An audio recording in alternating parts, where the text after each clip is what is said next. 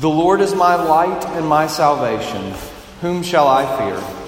The Lord is the stronghold of my life. Of whom shall I be afraid? When evildoers assail me to eat up my flesh, my adversaries and foes, it is they who stumble and fall. Though an army encamp against me, my heart shall not fear. Though war arise against me, yet I will be confident. One thing have I asked of the Lord, that will I seek after that I may dwell in the house of the Lord all the days of my life, to gaze upon the beauty of the Lord and to inquire in his temple. For he will hide me in his shelter in the day of trouble. He will conceal me under the cover of his tent. He will lift me high upon a rock. And now my head shall be lifted up above my enemies all around me. And I will offer in his tent sacrifices with shouts of joy. I will sing and make melody to the Lord. Hear, O Lord, when I cry aloud. Be gracious to me and answer me. You have said, Seek my face. My heart says to you, Your face, Lord, do I seek. Hide not your face from me. Turn not your servant away in anger, O you who have been my help. Cast me not off, forsake me not, O God of my salvation. For my father and my mother have forsaken me, but the Lord will take me in. Teach me your way, O Lord, and lead me on a level path because of my enemies. Give me not up to the will of my adversaries, for false witnesses have, have risen against me, and they breathe out violence. I believe that I shall look upon the goodness of the Lord in the land of the living. Wait for the Lord. Be strong, and let your heart take courage. Wait for the Lord. This is God's holy and inerrant word. The grass withers and the flowers fade, but the word of our God stands forever. Let's go before him now and ask for his help. Gracious Heavenly Father, we, we come before you and we beg for your help. Um, we beg for your help because we know that we don't need to hear the voice of a man this morning. We need to hear the voice of the living God. Um, we need you to pull back the veil so that we can behold you in your glory, um, understand your righteousness and your holiness and your mercy and your grace. Father, would you deal with each of us um, as we look at your word this morning? And as you deal with each of us, we pray that you would remind us that we're really all the same, despite what it may look like on the outside, because deep down, every single one of us, uh, we're far more broken, far more sinful, far more twisted and corrupt than we could have ever imagined about ourselves. And so together we stand in need of the good news of Jesus, uh, to be reminded that we can be at the same time far more broken than we could ever imagine, but because of what He has done for us, we can also at the same time be far more loved and far more accepted, far more secure, far more approved of than we could have ever dared to dream as possible. So, Father, lift up your face upon us this morning and show us Jesus, we pray. For it's in His name that we ask these things. Amen.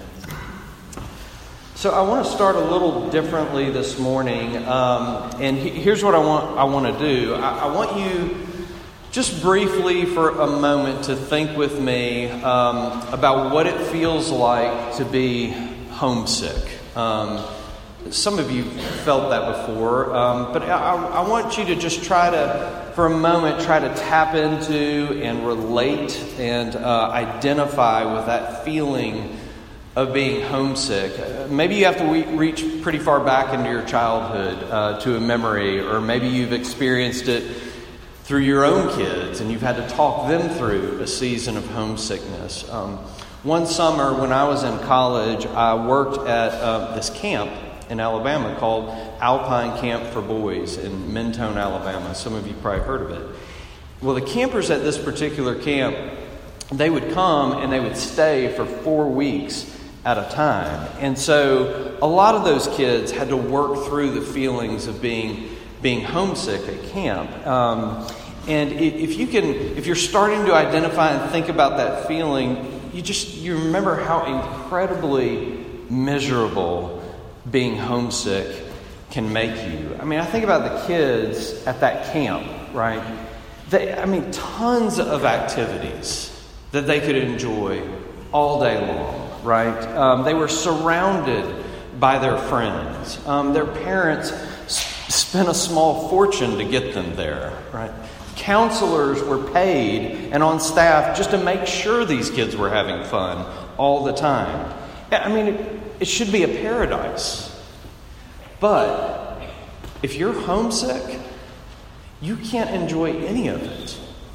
Why is that? It's because your mind and your heart and your affections are obsessed with one thing and one thing only home, right? And nothing else can satisfy you. Every little thing, good, bad, or indifferent, just reminds you that this isn't home, right? And the more you think about it, the more miserable you get. Now, if you can identify and relate uh, to that feeling, what I want you to do is I want you to carry that feeling with you into our discussion of Psalm 27. And here's why. It's, it's obscured a little bit in the English, but in verse 4 of the Hebrew, the words for one thing is emphasized. It's put at the very beginning of the center, uh, at the sentence. It's prominent. Once you so, a better translation of that verse might go something like this: One thing, and one thing only, am I seeking after. One thing and one thing only will ever satisfy me. See, as best as I can, I want us to have a discussion this morning about this one thing that David writes about. And here's why. The one thing David sought is the one thing you and I are looking for in this life, whether we know it or not. And until we get it, we can't and we won't be free. Until we get it, everything else in life will come up short of satisfying us. You can't and you will not be home in this life until you get this one thing. So let's structure our conversation a little bit this morning eh, around three simple points. Here's what I want to talk to you about, talk with you about this morning. First, I want us to talk about this one thing that we need. And then second, I want us to talk about why we need it. And then third, I want us to talk about how we can get it. It's very, very simple. The one thing we need, why we need it, and how we can get it. So, first, let's talk about the one thing we need is to come before the beautiful face of God. The one thing we need is to bask in the beams of His glory, His goodness, His beauty, His love. David wrote in verse 4 the one thing he's seeking was to dwell in the house of the Lord. The house of the Lord. He's talking about the temple, and we're going to get to that in a few minutes. But what is it that he wants from the temple? He tells us he wants to gaze upon the beauty of the Lord. That is, he wants to just stare intently. He wants to be captivated. He wants to be mesmerized with a vision of God's ultimate beauty.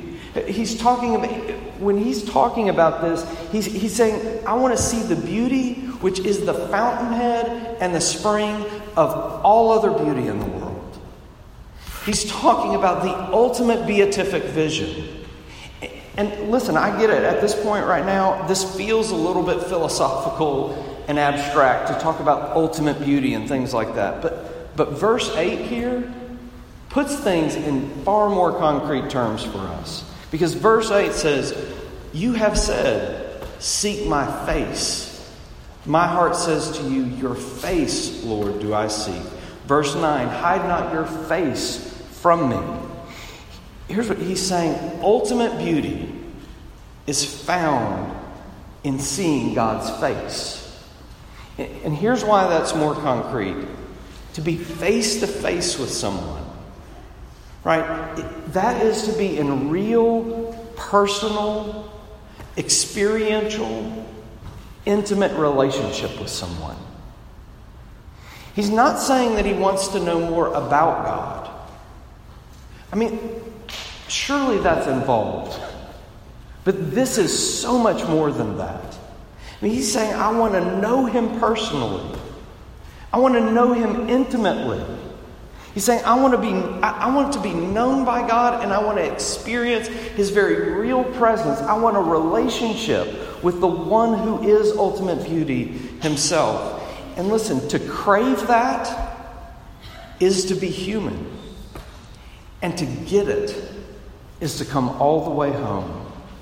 You were built for the face of God, and nothing else will ever really satisfy you. Not too long ago, I, I heard a story about a little boy who was about six or seven years old, um, and his mother suddenly passed away, and so it was just him and his father. And um, this boy's dad said for weeks he would put his child to bed in his child's bed. He would tuck him in, they would pray together, and then he'd leave, and the father would go into his bed, and they would go to sleep. And he said, for weeks on end, um, every night without fail, his son would get into bed with him in the middle of the night and wake him up. And the dad would wake up in the night, in the middle of the night, because um, every night this little boy crawled into bed, he would get into bed and then he would reach out his little hands and he would put them on the sides of his, his dad's face. And he would turn his dad's face so that he could just stare right into his face. And he would say to his dad every night, I just need your face. I just need your face. Right? I mean, he was saying, I need to see you. And I need to be seen by you. Right? I need to know you and be known by you. I need your face. I need to know that you love me. I need to know that you'll never leave me. I mean, there's nothing abstract about that. I mean, we all get that. That's deeply human, that's relational. David sang in this psalm, the one thing I desperately need is God's face, right? That's what I was built for, and nothing else will ever do. I'm homesick without his face. In about the fourth or fifth grade, my dad uh, took me, uh, we were living in Montgomery, Alabama at the time, and he took me to get an autograph from my boyhood hero, Mickey Mantle. And um, one of the greatest baseball players ever. Um, he, he, was actually more my dad's hero, and so he's kind of legend status for me. Um, so for some reason, we're going to get this autograph, and we get to this place late. And um, but it was just an, we were there just enough time to see Mickey Mantle leaving, surrounded by his bodyguards. And so my dad ran up to one of the bodyguards and tapped him on the shoulder and asked if Mickey could just give one more autograph. Um, and the answer was a very firm no, that Mickey had somewhere to be, and he was done with the autographs for the day.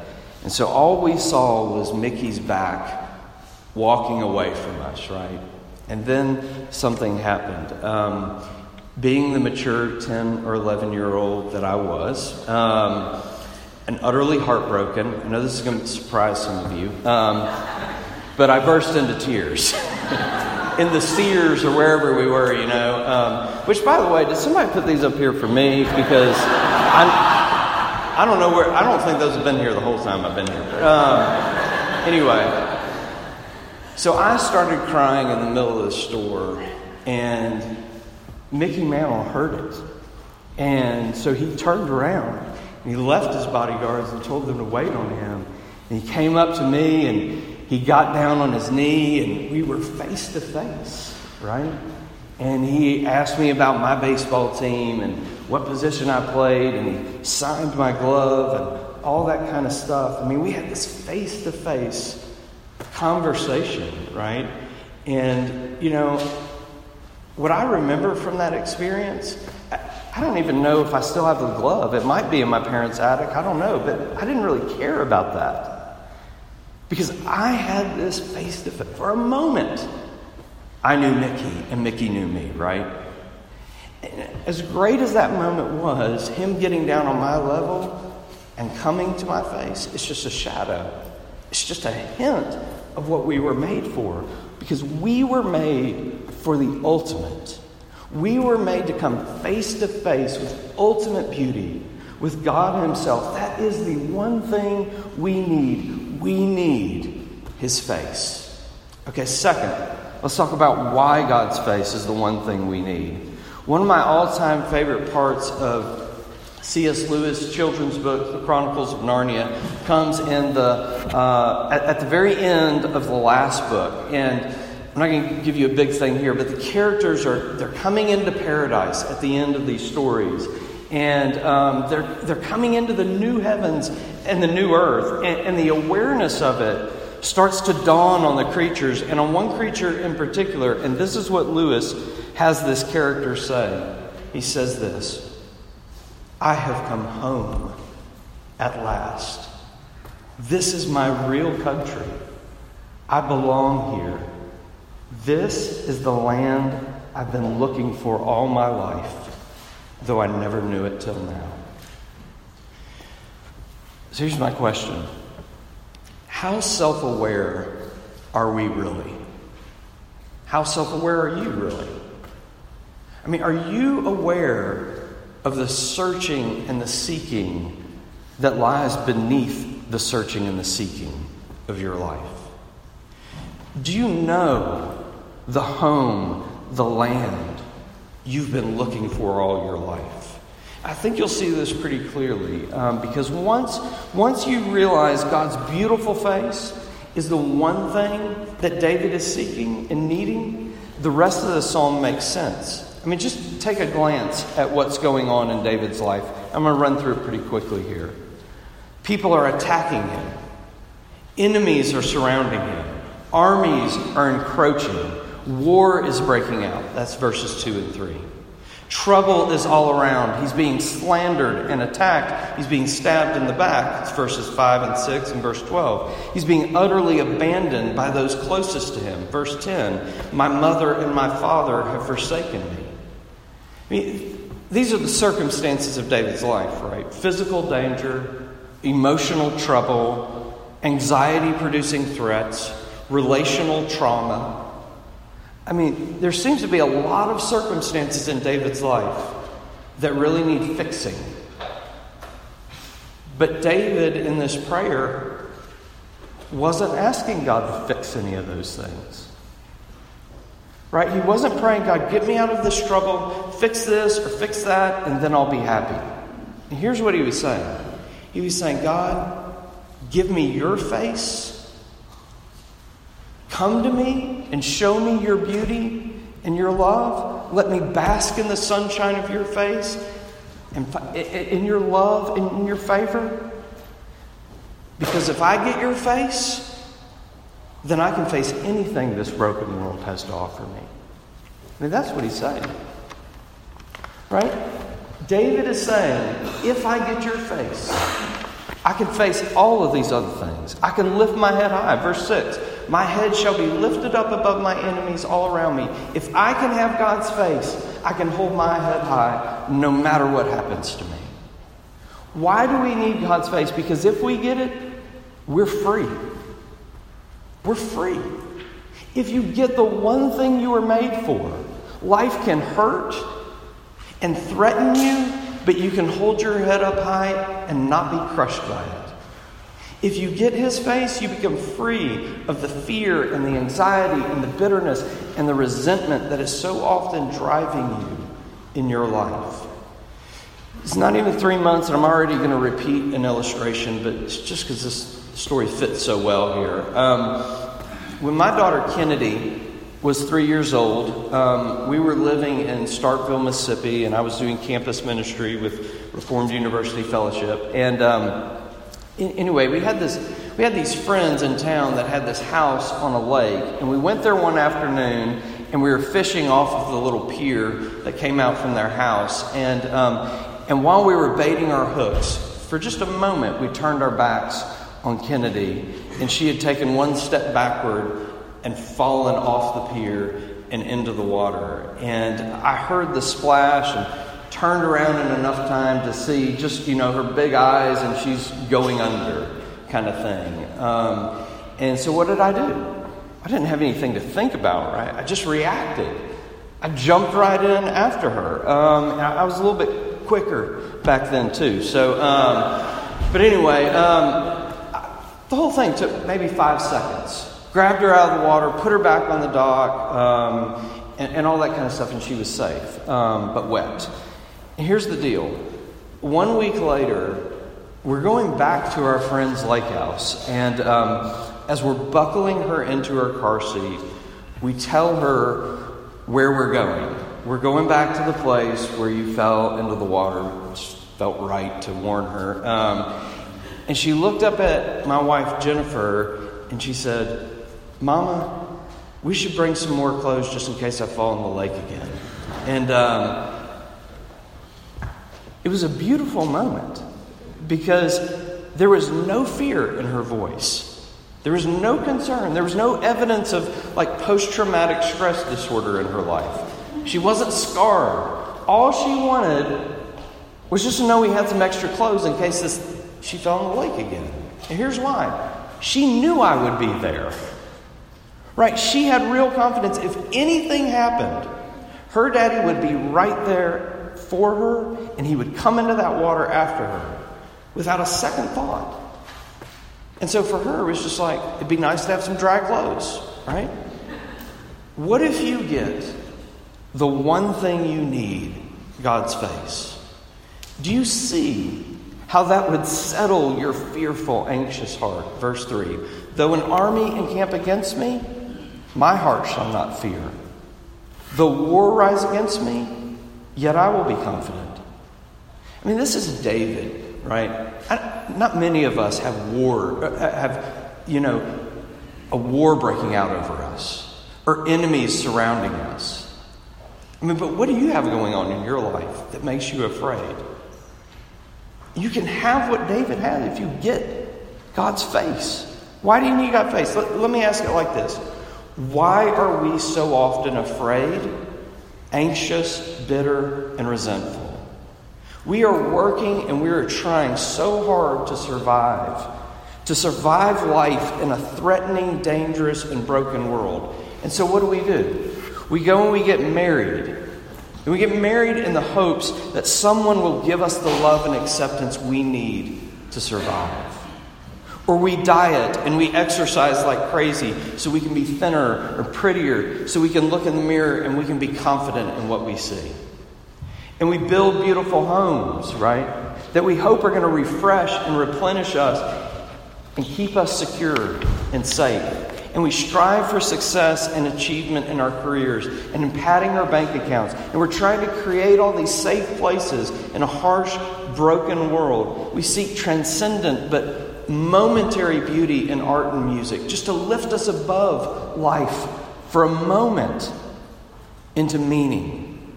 So, why do we need God's face? Because His beautiful face is what you've been looking for all your lives, though you never knew it till now.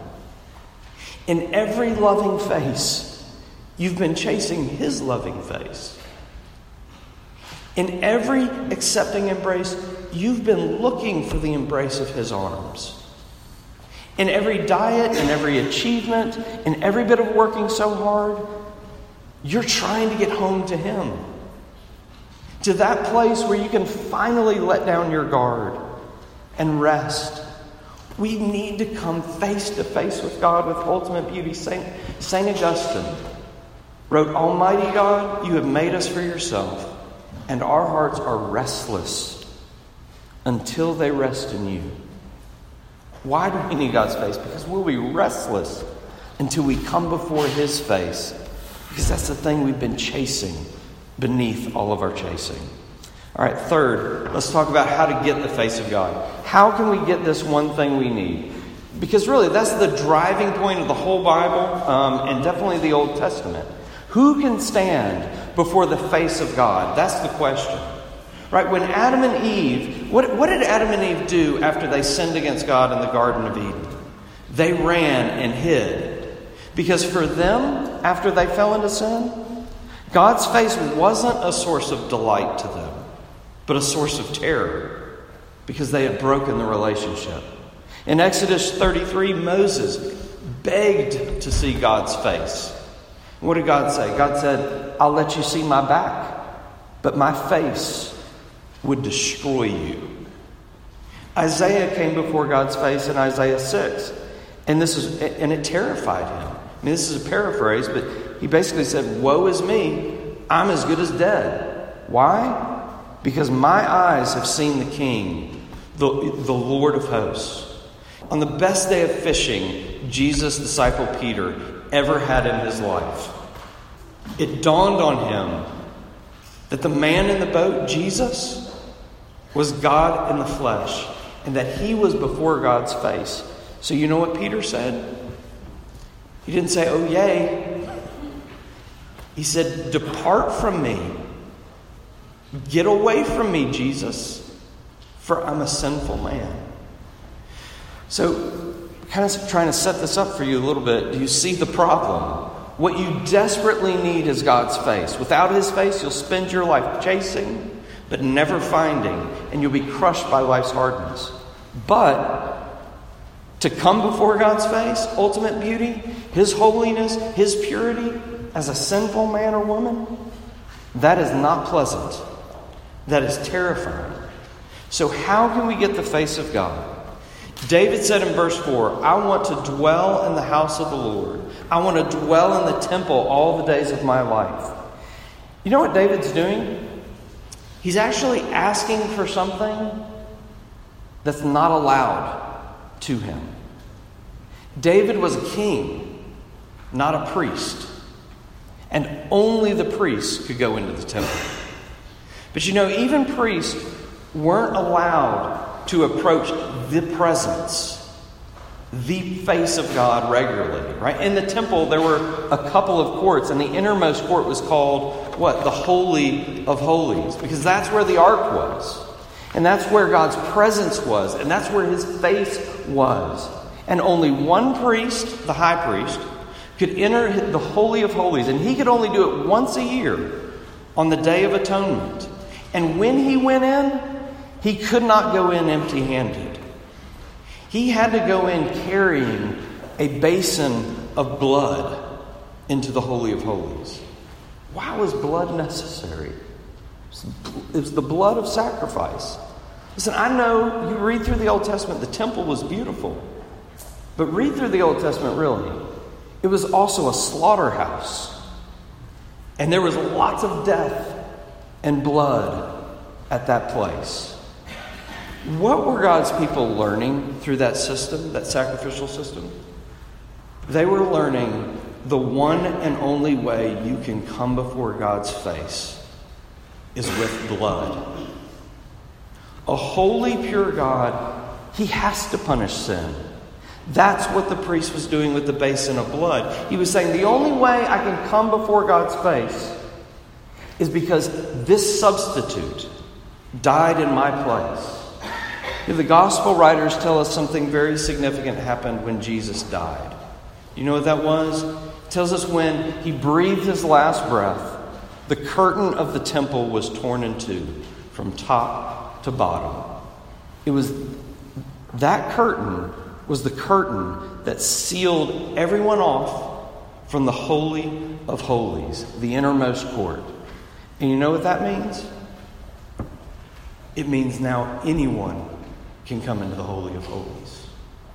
Now anyone can come before the face of God. It doesn't matter who you are or what you've done or where you've been. Now we can all approach the face we were made for. We can come all the way in without fear because we come through the blood. We come through the blood of Jesus, the Lamb who was slain for us. As Hebrews says, Jesus is our great high priest. He's the ultimate high priest.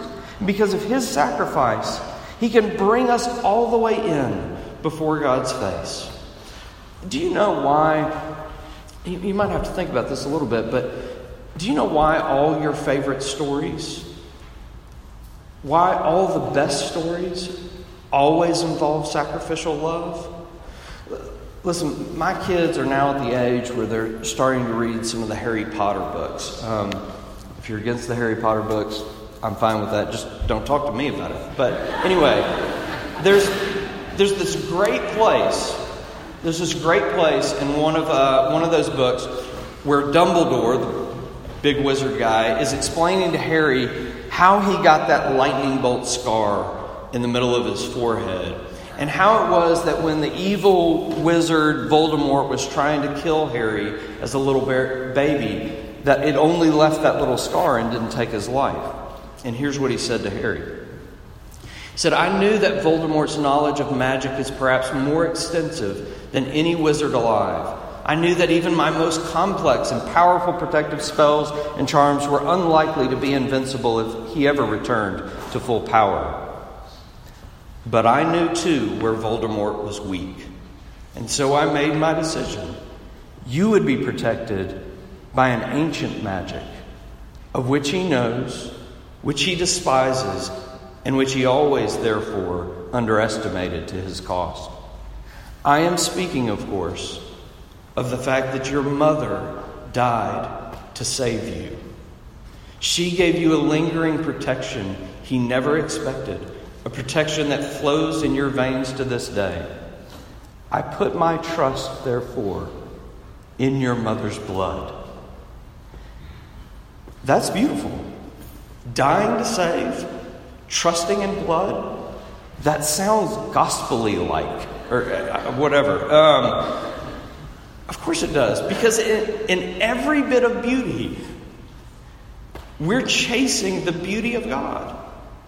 In every story of real and true love, we're chasing the ultimate story of true love. Right? In every story of the transforming power of love, we're chasing the power of God's transforming love. How can we get the face of God? We come to Jesus because He's the one who came to us. He's the one who came and got down on our level. He's the one who came to meet us face to face. He's the one who died the death we should have died. He's the one who lived the life we should have lived. And all of that He's done to bring us before His Father's face so that we could bask in the sunshine of His face and not just know about His love but know His love and know His favor and feel His goodness upon us. Listen, real quick, let me give you, these are going to go very fast, four little pieces of application to work out from this. First is this you need to pay attention to your feelings of homesickness. Whenever you feel that feeling creeping in, I've got to make more money. I've got to achieve more. Um, then I'll get home, whatever that is. At that point, you need to pause and you need to realize that God, in the midst of that, He is summoning you home.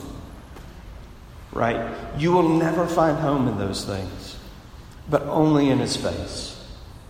See, our dissatisfactions and our disappointments in this life, they are His mercy and grace calling us to come face to face with Him in Jesus.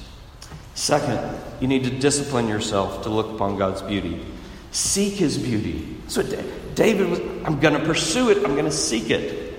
Open your Bible and study, to study it to see God's beauty. Pray like David and beg for God to show you His face. That needs to be a part of your regular habit and your discipline in your life. Third, put yourself into a community. I mean, the temple is the place where all God's people gathered, right? You cannot find the face of God by yourself in isolation from others. You need others. God reveals his face to you through his people. And listen, when I, when I say community, I'm not talking about what we're doing this morning. What we're doing this morning is wonderful, it's needed, it's great. But it's very hard to do life on life stuff with people in, in, with a group this size. You need to be in smaller groups where people know you and, and you know others. And you can point each other to Jesus. So you need others. You need to put yourself in community. Fourth and last, you really need to learn how to wait. Psalm 27, verse 14, the last verse of the psalm. David says, Wait for the Lord. Be strong and let your heart take courage. Wait for the Lord. Who's David talking to? I mean, he's talking to himself in the psalm. Listen, as you pay attention to your feelings of homesickness, and as you put yourself into community, And as you take up the disciplines of being in God's Word regularly and being in prayer, David is saying, you've got to wait. Stay put and wait for God to reveal Himself. Because He knows this about God. He is a God who loves to make Himself known.